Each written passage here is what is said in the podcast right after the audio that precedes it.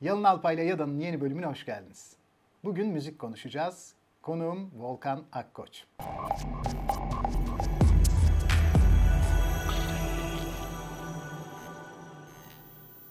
Volkan hoş geldin nasılsın? Hoş bulduk Yalın sağ ol sen nasılsın? ben de iyiyim çok iyiyim. Seni görünce harika oldum. ben ya, de öyle. Şimdi senden kısaca bahsedeyim diyorum ama tabii kısaca bahsetmenin bir yöntemi yok sen söz konusu olunca. Bakıyorum geçmişine İstanbul Devlet Konservatuarı'nda uzun süre bir hocalık. Şimdi Mimar Sinan Güzel Sanatlar Üniversitesi'nde hocalığa devam. İstanbul Devlet Opera ve Balesi'nde koro şefisin. Amadeus Oyunu'nun müzik direktörüsün. Brahms ödüllerinde en iyi orkestra şefi seçiliyorsun. Sirene grubunun çok sesli kadın korosunun şefisin. Evet. Ee, Kültür Bakanlığı'nın açtığı beste yarışmasında 2018'de birincisin, 2019'da üçüncüsün. Evet. Muazzam bir kariyer. Unuttuklarım var muhtemelen. Tabii Cemal Reşit Rey'de yine koro şefisin. İnanılmaz. Avrasya e, grubunun yine koro şefisin. İnanılmaz bir yatayda genişlemen var. Derinliğin zaten müthiş. Bununla beraber yaşta çok genç. İnanılmaz bir böyle bütünleyici parçaları tek tek bir araya getirmiş bir müzik dehası olarak görüyorum seni. Estağfurullah. Ee, yani gerçek bu. Gerçek bu. Doktoran devam ediyor ama Allah. zaten doktora seviyesini çoktan aşmış bir durumdasın. Yani o artık bürokratik bir işlemin tamamlanması. Başka bir anlamı yok diye düşünüyorum. Tanıştığımıza, dost olduğumuza çok mutluyum. Ee, bugün öyle. de seni böyle bir ağırlayıp bir sıkıştırmak istedim. Süper. Sıkıştırma da şundan. Şimdi sen hem koroyla ilgileniyorsun ama orkestra şefisin tabii ve koro şefliği yapıyorsun. Orkestra şefi denince bizim aklımıza hep böyle varoluşçuluk kadar karmaşık, dıştan görünenle içeriği bambaşka olan bir yapı geliyor. Evet. Ve şunları hep merak ediyoruz. Orkestra şefi kimdir? Bu hareketler nereden çıkmıştır? Bu hareketler duygusal bir içeriğe mi yönelir? Karşı tarafa coşku vermek için, çalanlara coşku hı hı. vermek için midir? Yoksa rasyonel bağlantılar var mıdır? Şef neden serttir? Bizim... Genel olarak böyle şöyle bir algı vardır hep. Ee, sen elini kolunu sallamasan çalamayacaklar mı diye e, sorar bir sürü insan, arkadaşlarım da evet. dahil olmak üzere. Bu tabii şeflik aslında çok yeni bir şey. Ee, yani 100 senelik diyebiliriz aşağı yukarı. Yani 100-120 senelik. 19. yüzyılın başında bugünkü anlamıyla şeflik e, kavramı başlıyor. Nedir bugünkü anlamıyla şeflik dediğimiz şey? Bir e, kişinin e, bir orkestra karşısında, bir topluluk karşısında onları e, bir şeye ikna edip e, var olan bir besteyi anlamlandırıp onları bu konuda ikna edip onu kendi istediği şekilde çaldırması aslında şeflik dediğimiz şey. Yani yine senin de çok üzerinde durduğun bir konu anlamlandırma. E, yani işte hayat hayatın anlamı nedir sorusu şeyinden e, o anlamlandırma ihtiyacından aslında doğan bir şey ama e, tarihsel olarak baktığımızda zaten organik olarak e, ilerleyen bir şey. Tarihin ilk aşamalarında yine hep e, bir grup müzik yaptığı zaman bu müzik yapan grubu e, aynı anda müzik yapması için grup dediğim için bir topluluk aynı anda başlaması aynı anda bitmesi için hep biri e, bunu e, yönete gelmiş. Ama e, bu zaman içinde evrile evrile şöyle bir şey var. E, senin çok güzel yazıların var Chopin'le ilgili, Mozart'la ilgili. E, özellikle Mozart döneminden sonrası için e, belki e, bahsedebiliriz. O döneme kadar hep e, besteci dediğimiz karakter işte bir sarayda e, ya da daha sonra ilerleyen zamanlarda serbest olarak bestesini yapan ve bunu yöneten kişi. Ama bu yönetme dediğimiz şey aslında yönlendirme. Ee, burada şunu görüyoruz. Orkestralarda genellikle bu yönlendirmeyi baş kemancı yapıyor. Kemanının arşesinin ucuyla e, orkestra, orkestral eserlerde yani vokal olmayan e, sözlü ya da şarkı işte koronun solistin olmadığı yerde. Koronun olduğu yerde ise piyanistler e, onu yöneten e, kişi olarak ortaya çıkıyor tarihsel olarak. E, zaman ilerledikçe biraz aslında Alman romantizmiyle e, doğan bir şey. E, şefliğin bir e, liderlik şeyi olarak ortaya çıkması. Tam da demin demeye çalıştığım şey aslında e, Wagner'e geldiğimizde Wagner'in e, şeflik üzerine önemli bir kitabı var. E, burada bahsettiği şey şöyle bir şeyden bahsediyor. Diyor ki e, bir eser içerisinde baktığımız zaman besteci bunu besteler ve her eserin bir karakteri vardır. Bu karaktere de melos diyor. Bu karakteri ortaya çıkartmak için yöneten kişi buna bakar ve o e, yöneteceği şekli, e, o içindeki karakteri çıkarmak için temposuyla oynayabilir diyor ve burada şeflik tarihindeki kırılmalardan yani başladı, devam etti. Hemen öncesinde başladı romantizmin biraz daha gerisinde başladı aslında bu şey. Ee, burada kırılıyor, şöyle kırılıyor. Bir e, cenah oluyor ki yöneten e, şef artık e, şeydir, asıl liderdir ve e, bestecinin emrinde onun anlattığı şeyi e, ifade etmekle değil, kendi algıladığı şekliyle e, o, o karakteri ortaya çıkartan aslında bu Wagner buna şöyle örnek veriyor. Bir metin düşünün diyor. Metni okuyan bir insan var. Normalde metni sabit bir sesle okuyabilirsin diyor. Ama o metnin içeriğini anlatmak için okuyan kişinin kendi ruhunu ortaya koyması lazım diyor. İşte bu ruh meselesi e, o Alman romantizminin de getirisiyle Wagner'de müziğe, e, şefliğe bu şekilde yansıyor ve bir kırılma e, oluyor dediğim gibi ondan sonra. Müthiş şeyler söyledin. Demek o da Jena'dan çıkıyor evet. Alman romantizminin kökenleri. Alman romantizminde veya romantik akımda hı hı. yaratıcı sanatçının güzellendiğini görüyoruz. Evet. Sanki o doğuştan o dehaya sahiptir, sonradan edinmez ve diğer insanlardan farklıdır. O bir paratoner gibidir. Evet. Gökyüzünden gelen şey onun üzerinden geçer. Hı hı. Demek ki şimdi çünkü sen önce anlatırken şunu düşünüyordum bir yandan şefi bu kadar özel olduğunu başkalarına ikna edecek elindeki araç nedir diye düşündüm. Hı hı. Romantizmden bahsettiğinde o zaman birazcık taşlar yerine oturdu. Çünkü anladığım kadarıyla şef kendisini romantik bir yaratıcı deha olarak algılıyor o dönemde. Çünkü Doğru. diğer türlü onun yorumunun diğer yorumlardan daha kıymetli olduğunu bizi düşündürecek bir şey olmazdı. Doğru. O zaman Volkan şöyle sorayım. Romantik dönemde ortaya çıkan ve şefi ayrıcalıklı bir müzikal yorumlama üstadı olarak pozisyonlayan, dolayısıyla artık betimlemeci değil, tasvir eden değil, o şeyi anlamlı kılan, o metni veya o müzikaliteyi anlamlandıran evet, kendine göre. Kendine göre başka anlamlarla donatabilen, hı hı. onun yorumunda ortodoks olandan dışarı çıkabilen birisi haline geliyor. Peki romantizm bittiğinde hı hı. romantizmin o atadığı dahi yaratıcı hı hı. şef pozisyonunu nasıl korumaya devam ediyor? Romantizmden beslenerek. Dinleyiciler peki o otoriteyi nasıl kabul ediyorlar? Onlar da romantizme devam mı ediyor? Şöyle e, bir kere sahnede öyle bir e, egemen figür görmek e, o romantizmin aslında bir devamı olarak e, şey olur. Zaten aslında biraz daha geriye gidip başlamak lazım burada. O zamana kadar yine bahsettiğim şekilde bir grubu yöneten e, bir kişi var. Ama mesela işte çok meşhur hikayedir anekdot. E, Fransız besteci Jean-Baptiste Lully, e, Lully e, time beater diyorlar aslında şefin yaptığı şey. Çünkü zaman zamanı sayıyorlar. Zamanı sayarken elinde bir e, asası var o asayı yere vurarak sayıyor. O kadar yüksek bir şeyle, güçle yere vuruyor ki ayağının baş parmağına geliyor ve iki hafta içinde işte kangrenden e, ölüyor. E, böyle bir şey vardır hani şeflik tarihindeki anekdotlardan. Daha sonra Mozart'ın işte kendi bir iki operasını yönettiğini e, biliyoruz. Buradaki temel e, şeylerden bir tanesi yine e, Mendelssohn zamanı e, Alman müziğinde ilk defa şefin, orkestra şefinin baton kullanmaya başlaması. Çünkü bu da bir şeydir. Normalde koro şefleri elleriyle yönetir. Orkestra şefleri batonla yönetir. Batonla yönetmenin sebebi de e, batonun biraz daha uzun ve ucunun takip edilmesidir.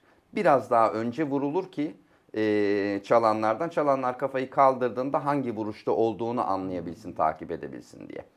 E, buradan tekrar geri dönüyorum. Zaman içinde bu time beater'lık hadisesi yani zaman sayıcılıktan bunu e, Wagner ve sonrasıyla beraber anlamlandıran e, insan şeyine geliyor. Bu aslında içerik olarak da e, şunu beraberinde getiriyor. Şef dediğimiz insan e, kültürel, sosyolojik olarak e, hem o yapıyı bilip anlamlandırıyor hem de bunu müzikal teknik olarak bilip anlamlandırıp bir şey sunuyor.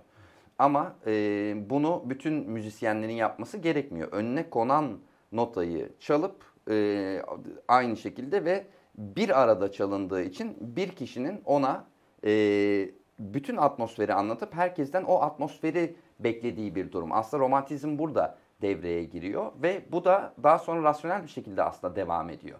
Ve şefin o bağlamda önemi de e, bütün o kitleyi ikna edebilecek donanıma sahip olması. Yoksa sadece ilk başta sorduğun soru el sallama hadisesi değil. Çünkü işte biliyoruz yani meşhur insanlar Cem Yılmaz işte Borusan Filarmoni'yi yönetti e, ya da ne bileyim e, Selçuk Yöntem Olten Filarmoni'yi yönetti. Böyle e, ufak güzel şeyler oluyor. E, kimi yatkın da oluyor, iyi de yapıyor ama bu şunun göstergesi sadece el kol sallamak şeflik değil. E, dolayısıyla iş aslında provada bitiyor. Bunun da en büyük örneklerinden bir tanesi Berlin Filarmoni'nin e, efsanevi şefi Herbert von Karajan. E, Karajan'ın dediği çok önemli bir söz var. E, diyor ki provada e, mikroskop inceliğiyle e, sese dair her şeyi o kadar ayrıntılı bir şekilde inceliyorum, şey yapıyorum ki orkestrayı zaten videoları vardır YouTube'da şeyde e, acayip böyle bir ölçü için yarım saat geçirdiği, 40 dakika geçirdiği e, tamamen o hayal dünyasını, o atmosferi yaratmak için. Yoksa nota aynı nota, herkes aynı şeyi çalıyor ama o atmosferi, kafasındaki atmosferi yaratmak için onları canlandırma e, ihtiyacını provada maksimum düzeyde yapıyor ve diyor ki konserde e, şeflerin birçoğu bu hataya düşer. Yapılan hatadan mutsuz olur, düzeltmeye çalışır. Ben konserde onları serbest bırakıyorum diyor. Bu da aslında şunun göstergesi ki konserde çıktığınız zaman o hareketleri yapıp e, şey yapmanız aslında sadece belli şeyleri hatırlatmanız ve o atmosferi yeniden yaratmanız. Ama o atmosferin asıl yaratıldığı rasyonel kısım provalarda. Çok Provanın güzel. şeyinde devam Bak, ediyor. Bana söylediklerinden şu aklıma geldi. Özellikle o bir ölçü için yarım saatlik işte provadan bahsettiğinde şunu düşündüm. Bunu tabii normal bir kulak hemen algılayamıyor ve muhtemelen dinlerken hata olarak bile algılamayam- algılamayabilir. Şunu söyleyebiliriz. Müzikte diğer sanatlardan farklı olan bir şey var Evet. hiçbir şekilde zamana direnmiyor. Kulağımızdan gelip geçiyor. Bitti. Hemen ge- geçti gitti. Zaten sanatlar içinde işte e, zaman içinde olan ve uzam içinde olan şeylerini ayırdığımız zaman işte bir ressam resim yaptığı zaman kalıyor. Defalarca gidip bakabiliyoruz bir roman. E, müzik zaman içinde olduğu için başlıyor ve bitiyor. Sadece burada işte yine teknolojinin imkanıyla kayıt aldığım, aldıktan sonra o kaydı dinleme imkanımız oluyor ki bir resme bakmak gibi kayıt dinlemek. Aynı şey çünkü her kayıtta ya da her baktığımızda farklı bir şekilde algılayıp farklı bir e, şey çıkartabiliyoruz ortaya. Onun dışında yine aynı şekilde zaman içinde var olması yani bu bütün e, sahne sanatları için geçerli aslında. Yani unique olması, tek bir kerelik, biricik olma hadisesi. E, müziğin kendi içinde bir de şöyle bir şeyi var. Müzik e, besteci bir şey besteliyor ama kağıt üstünde müzik değil. Bir aracıya ihtiyacı var. Halbuki roman yazmak öyle değil, resim yapmak öyle değil, heykel yapmak öyle değil. Bu, bu da sahne sanatlarıyla alakalı bir şey aslında. Tiyatro, opera, müzik hep bir metin yazan biri var. Ama o metin canlandırılmadan bir aracıyla, bir e, icracıyla e, şey olmadıkça, ortaya çıkmadıkça ona müzik demiyoruz ya da tiyatro oyunu demiyoruz. Tiyatro metni diyoruz. E, işte beste diyoruz ama müziğe geçmiyor. o. Bir de kuşatıcı bir atmosfer değiştiren yapısı var müziğin. Mesela bir resme baktığımızda geçici bir süreliğine bazı duygular uyanabilir. Günlük hayattan biraz kopabiliriz. Sahne sanatlarında da öyle. Fakat müzikte sahne sanatına dair bir şey görmediğimiz arı bir müzikle karşılaştığımızda bütün duygu durumumuz değişiyor. Hayata ilişkin beklentiler değişiyor. Geçmiş, gelecek algısı aynı anda her şey değişiyor. Ve sokakta yürürken kulağımızda kulaklık varsa dışarıyı deneyimleme biçimimiz yine değişiyor. Fakat müziğin bu hali normalde hayatta yok. Resmin bazen betimlediği şey çok gerçekçi olabilir, hayatta olabilir. Sahnelenen şey bir evdeki bir olayla dizisidir, bir işte askeri birleşme, savaşma meselesidir. Hayatta karşılığı vardır. Müziğin hayatta karşılığı olmuyor. Buna rağmen hayatta bizim karşılık vereceğimiz şeylerin niteliğini değiştirebilme kapasitesinde taşıyor. Öyle sanıyorum ki hatta Schopenhauer'un istenç ve tasarım Hı-hı. olarak dünyası aklıma geldi. Orada da müziği diğer sanatlardan bütünüyle ayırıyor ve bambaşka bir yere Hı-hı. koyuyor. Belki senden biraz dinleriz şimdi onunla ilgili bir şeyde. Bu soyutluğa rağmen bu kadar hayatımızda yani dıştan bir şeyi taklit ederek gelmemiş olmasına rağmen bizim dışarıyla olan ilişkimizde tamamen kurucu öğeleri üstlenebiliyor. Bunu daha iyi duyan kişilerle sıradan bir kulak arasında hayata müzikle atılma arasında fark oluşuyor mu? Ben çok öyle olduğunu düşünmüyorum. Çünkü bu e, verili bir şey olarak bir kod öğreniyorsunuz. Bunun en e, güzel örneği mesela konservatuara giriş sınavlarıdır. Konservatuara giriş sınavlarında e, işte tek ses, iki ses, üç ses bir şey sorarız. Çocuk na na diye bunu doğru sesiyle e, vermesini söyleriz. Onu öyle verir. İlk bir sene, iki sene içerisinde de öğrettiğimiz şey bunun matematik kodudur. Na na dediği şeyin do ile mi olduğu, bunun da üçlü bir aralık haline geldi. Bu matematik zeka ile alakalı bir şey. Ötekisi zaten e, hazır olarak işte gelen insana yetenekli diyoruz. E, şey ama o da genetik kodla alakalı bir durum. Romantik yaklaşım geçerli yani. Aynen. O orada aynen. E, dolayısıyla burada yani müziğin genel olarak baktığımız zaman da aslında tarihte çok propaganda aracı olarak kullanıldığını da görüyoruz. Çünkü hareket ettiren bir şey müzik. E, statik değil, zaman içinde olmasının şeyi, dinamik bir şey. E, durağan değil, tekrarı yok. E, aynı şekilde bir tiyatro de, oyunu için de aynı şeyi söyleyebilirim. Eyleme genellikle rasyoneliteyle değil duygularla, duygularla tabii. Müzik bir anda duygu veriyor. Mesela evet. savaşırken de ordular tabii. değil mi? Ritimleri değiştiriyorlar. Tabii, yani Savaş işte ritmi başka, şeye, uyan ritmi Viyana başka. kuşatmasına giderken evet. önden e, mehter takımının gittiği hatta Mozart'ın işte bestelediği bir e, sürü işte e, bu en meşhur Allaturka e, rondo e, şey bir e, sonatın La Majör sonatın son bölümüdür. E, orada bunu taklit ettiği de e, şey yürüyüşünü, e, mehter yürüyüşünü taklit ettiği üzerine e, de e, şey yapılır hep konuşulur. Yani bu çok etkileyici bir şey tabii, korku verici bir şey. E, batı tarafına yani bu Osmanlı tarafından bakıldığı zaman ama bir etkileşim de aslında burada altını çizmemiz gereken şey. E, farklı kültürlerin birbiriyle etkileşmesi açısından çok önemli çünkü rasyonelite yok. Yani ortak dil ses ve duygulanım üstüne kurulu bir şey.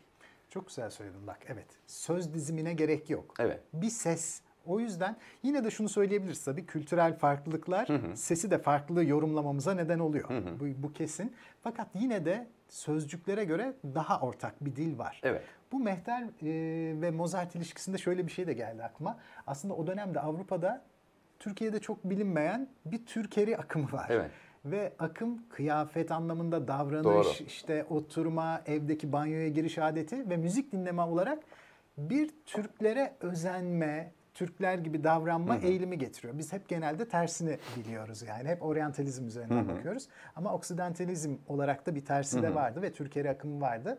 Sanırım tam tarihini ben de şu an hatırlamıyorum ama Batı'nın modernleşmesi ve artık Osmanlı'ya olan üstünlüğünün kesinleşmesiyle beraber o akım yavaş yavaş sönümleniyor. Evet. Ama Türkiye akımı hakikaten Mozart'ı dahi etkileyecek bir şekilde. Sonra tam tersine dönüyor. Koyuyor. Bak bu e, modernleşme hadisesi dediğin şey aslında e, askeri şeylen ortaya çıkarmış. Yani askeri e, ötekisi to, şey tüfek kullanmaya başlıyor. Sen hala e, kılıçla mılıçla bir şeyler yapıyorsun.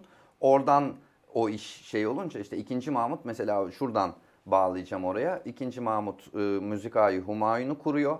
Daha sonra işte 1924 olması lazım. E, Riyaseti Cumhur Orkestrası olarak Atatürk bunun adını değiştiriyor. E, Ankara'ya taşıyor ve bugünkü e, Cumhurbaşkanlığı Senfoni Orkestrası'nın aslında temeli 2. Mahmut zamanında atılmış oluyor. Yani burada aslında batı tarzında bir bando kurma fikriyle ortaya Doğru. çıkıyor. Doğru. Bu arada şunu da söyleyeyim tabii izleyiciler orayı bilmiyor. Volkan aynı zamanda Mimar Sinan Üniversitesi tarihinden de mezun. Dolayısıyla bir de bütün bu özelliklerin üzerine bir de tarihçi. O yüzden bu olayları daha da iyi biliyor. Bu ordu ve modernleşme hakkında söylediklerine çok katılıyorum. Şöyle diyebiliriz. Türk modernleşmesi veya işte o dönemde hı hı. Osmanlı modernleşmesi devleti ve bürokrasiyi değiştirme odaklı, toplumu hı hı. değiştirme odaklı değil. Bu yüzden batılı kurumları genellikle bürokrasi ve devlet çerçevesinde hı hı. almak istiyor. İlk alacağı yer ordu. Hatta resim de böyle başlıyor. Asker hı hı. ressamlar diyoruz onlara. ordudaki subayları Paris'e teknik resim çizmeleri için, topografya için göndermeye başlıyorlar. Onlar oradan ressamlar olarak geri dönüyorlar. Müzikte de muhtemelen ordu için yapılan bazı şeyler Müzikte şöyle oluyor. e, yani en tıp önemli öyle hatta. En önemli örneklerinden bir tanesi e, operacı e, Donizetti'nin kardeşi Donizetti e, buraya getiriliyor Müzikayı Humayun'un başına. E, hatta onun mezarı... e, Donizetti Paşa. Donizetti Evet. Paşa. Donizetti Paşa'nın mezarı burada e, Harbiye'de e, Saint Esprit Kilisesi vardır Damlüsyon'un yanında. E, onun alt katında e, dır e, mezarı. O mesela en önemli figürlerden bir tanesi. Yani dışarıdan e, insanlar getirilip bu batı tarzında şeyler öğreniliyor. Yavaş yavaş padişahların batı tarzında valsler yazdığını görüyoruz ve Cumhuriyet'in ilk aşamasında e, Türk Beşleri diye bahsettiğimiz besteciler e, devlet e, yardımıyla, devlet imkanıyla Yurt yurt dışına gidiyor ve geldiklerinde aslında ilk yaptıkları şey buranın müziği e, ama oranın formlarıyla e, bir şey ortaya e, koymak. Yani bu biraz aslında Ziya Gökalp'in de e, bahsettiği bu işte kültür hars ilişkisi e, şeyine giriyor. Yani kültürün e, nüveleri buradan, temaları buradan ama evrensel olarak da yani batı şeyinde evrensel Teknik- olarak da bunu teknik ve teknolojiyi oradan oradan alalım, alıp arsı koruyalım aynen, diyor. aynen öyle. Ee, bir duruma da aslında durumun devamı olduğunu da gösteriyor baktığımız zaman. Ama ikinci kuşak bestecilerden itibaren şunu görüyoruz. İkinci kuşak dünyada ne yapılıyorsa onu yapmaya başlıyor. Ee, genel olarak. Küreselleşmeye dahil oluyorlar. Küreselleşmeye Ulus dahil devletten yavaş yavaş çıkıyor. Aynen. Hatta şöyle bile diyebiliriz. Türk ulus devletinin kurulması yani 23 sonrasındaki 30'lara kadar gelen bölümde Ziya Gökalp çok etkili değil biliyor musun? Ben bunun üzerine yüksek lisans tezi yazmıştım aslında. Ee, Abdullah Cevdet'in görüşleri etkili. Yani tekniği de kültürü de batıdan alalım. Arı bir batıcılık var 20'lerde. 30'larda arı batıcılığın istenilen sonucu vermemesi yüzünden kültürel olarak Osmanlı'yı ve Selçuklu'yu atlayıp yani İslam'la Türklüğün birleştiği bölümü atlayıp Arı Türklükle bugün arasında bağlantılar E tabii kurmaya dünyada da çalışıyorlar. Bir yükselişte ulus devlet. çünkü. Tabii tek parti Dünyada, yönetimleri evet. biliyorsun. Dünyada o da dönemde şey. yükselişte herkes ulus olmak bağlamında kendi geçmişini parlatmak gereği duyuyor. Bir sekülerleşme var. Dolayısıyla seküler olmayan kısımlar atlanıyor. Hatta işte Bismarck döneminde Almanya'da da sekülerler ve dindarlar Aynen. arasındaki kavgaya kültür kampı deniyor.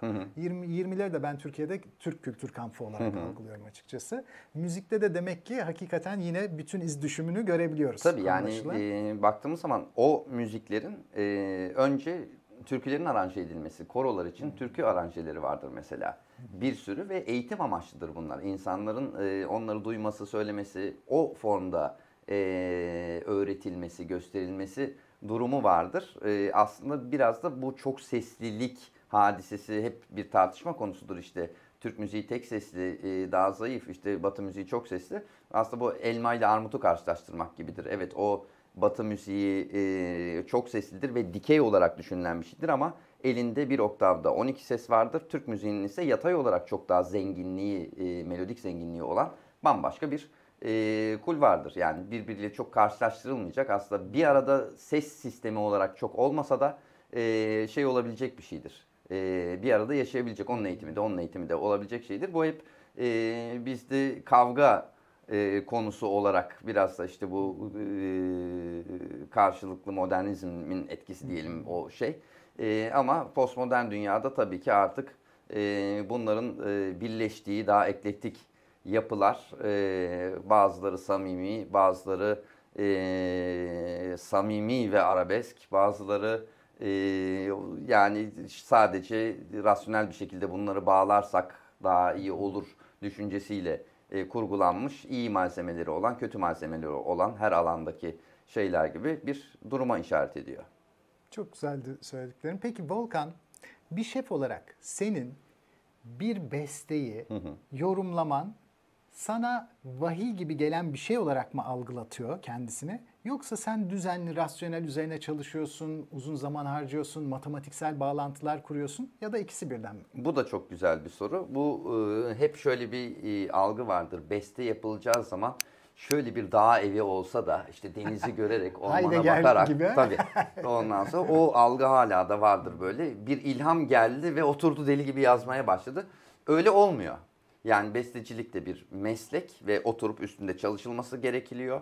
Ee, bir sürü şey analiz edilmesi gerekiyor. Beğendiğiniz şeyleri alıyorsunuz. Bunun bir, bir, yani bestecilik sadece bir melodi yazmak değil. Orkestra için yazıyorsanız, koro için yazıyorsanız daha kendi daha önce yapılmış şeylere bakmak gerekiyor. Sevdiğiniz, hoşunuza giden belli tınılar oluyor. Onların nasıl olduğunu notalardan analiz ediyorsunuz. Hangi enstrüman hangi enstrümanla kombinasyona girerse daha iyi duyulur ya da yeni bir şey denemek istiyorsunuz falan filan. Uçsuz bucaksız bir şey. Bu kısmı çalışma gerektiren bir şey ama belki vahiy diye adlandırabileceğimiz şey şurada çıkabilir. Ee, kimi besteciler piyano başında beste yapar, oturur arayarak şey yapar.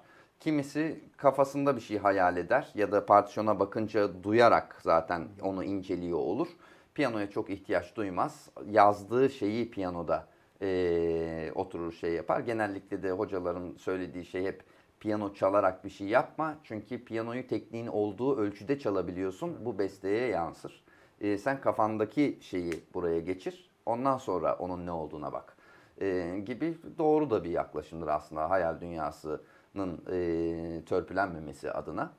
E, dolayısıyla bu rasyonel kısmı daha yüksek bir yüzde.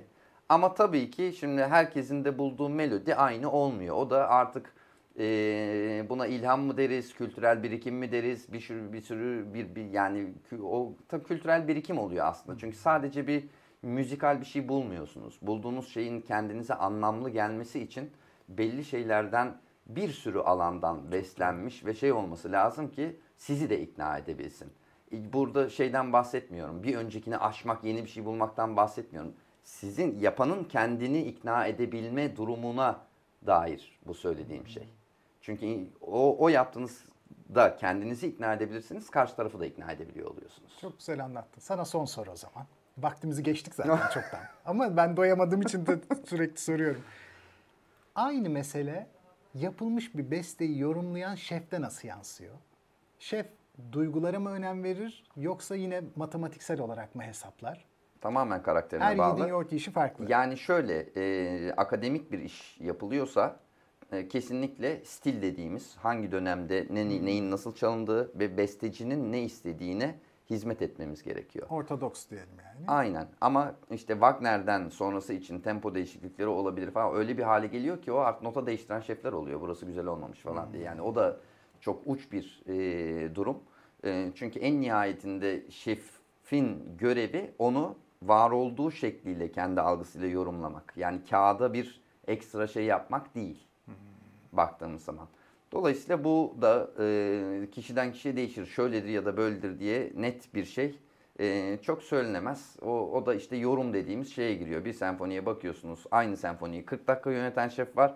Bir bakıyorsunuz 38-35 var. Belli pasajları daha hızlı daha ağır alanlar var. Bu, bu sadece dediğim gibi e, kendinin ne anlam yüklediği ve biraz da müzikal olarak ne hissettirdiği ve karşı tarafında buna ikna olması, ikna etmesi ve bunun da dinleyene son kertede geçmesi.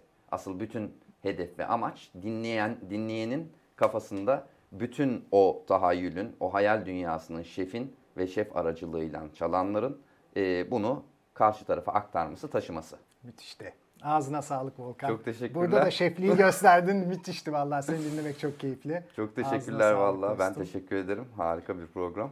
Bugün Volkan Akkoç'laydık. Çok güzel şeyler öğrendik hakikaten. Önümüzdeki program yine yeni bir konuk, yeni bir konu. Görüşmek üzere.